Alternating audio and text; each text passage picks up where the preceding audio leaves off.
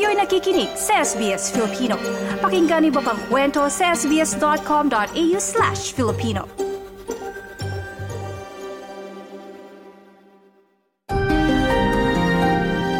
Sa araw na to, hindi natin pag-uusapan ang kwentong palayok. Hindi. Pero pag-uusapan natin pagkain pa rin.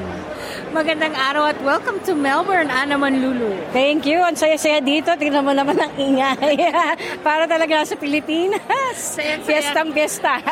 At wala kang ginawa sa pagdalaw mo dito, kundi kumain ng kumain. kumain na kumain. Kaya nga today parang ayoko na kumain eh. Pero pagkain pa rin yung siniserve. Pero bilang bahagi ng Filipino food movement sa Sydney, pumunta ka dito para makipagbayanihan sa uling Yes, project. that's true. Kasi alam mo naman yung aming uh, goal is really to support the community, support the businesses, basta anything related to Filipino food. So, sa tingin mo ba magkakaroon pa ng mas maraming kolaborasyon na ganito na yung uling project naman siguro dahil pwede silang ano, napatunayan natin na movable ang kanilang kitchen. That's right. Yung nag-meet kami nung uh, Friday. So, sabi ko, uh, we can always collaborate. Dahil nagkita na tayo, alam na natin na isa lang yung ating layunin. Ang goal natin is really to promote Filipino food.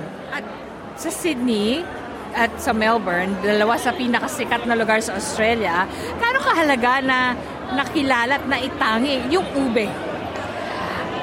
Alam mo, kasi nabasa ko, according to yung mga food uh, re- uh, literature across the world, sa US, sabi nila na ube is the flavor of to- 2024. It's, it's not, the way that they said it is ube, they did not even say purple yam. So they're actually using ube, the Tagalog word for purple yam. So this is a big thing because Filipino food, we're, we're not after to be, we're not after that we're gonna be, you know, mainstream. No. We just want people to know that Filipino food is here. Kung merong Thai, kung merong Vietnamese, merong Chinese, Filipino food is here. And palagi ko sinasabi na it's not gonna come from the chefs. It's not gonna come from the businesses to promote Filipino food. Tayo mismo as a community should support it. Kasi kung kinakain natin, in-invite natin yung mga friends natin na hindi Pilipino to a Filipino restaurant, that's how we create the momentum. At yung pinaka-interesting is parang lumevel up yung ube.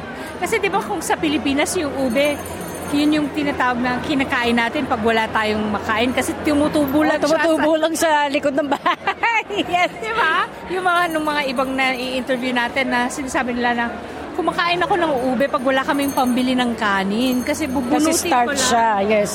Yung nga parang, I think yung role ng Filipino outside of the Philippines, iyon, is to promote Filipino food. And ube today, tinan mo naman, daming purple. Nakakatuwa. At iba-ibang anyo, di ba? May pang matamis, may pang savory. Yes. At ah, nakita ko na pwede mo ring lagay sa inumin. Oo nga, ah, kasi ang galing nung concept nung Uling Project, yung kanilang ube, ah, five courses today, na pwedeng gamitin yung ube not just for sweets. Kasi tayo, alam natin, matamis lang yung pang-ube eh. Pero they showed us na pwedeng gnocchi. Sinasabi nga ni Laura na akala niya nung lumabas, akala niya puto bongbong. Di ba?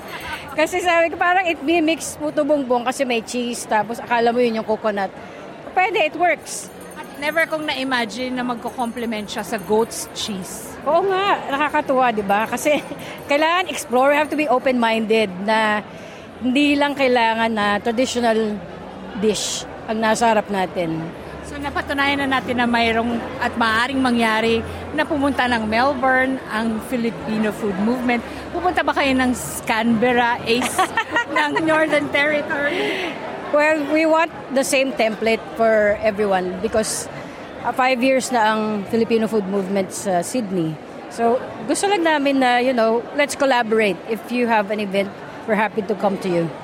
Maraming salamat, Ana Manlulo. Hanggang sa susunod na kwentong palayok naman. Kwentang palayok, may pag-usapan natin, Ube.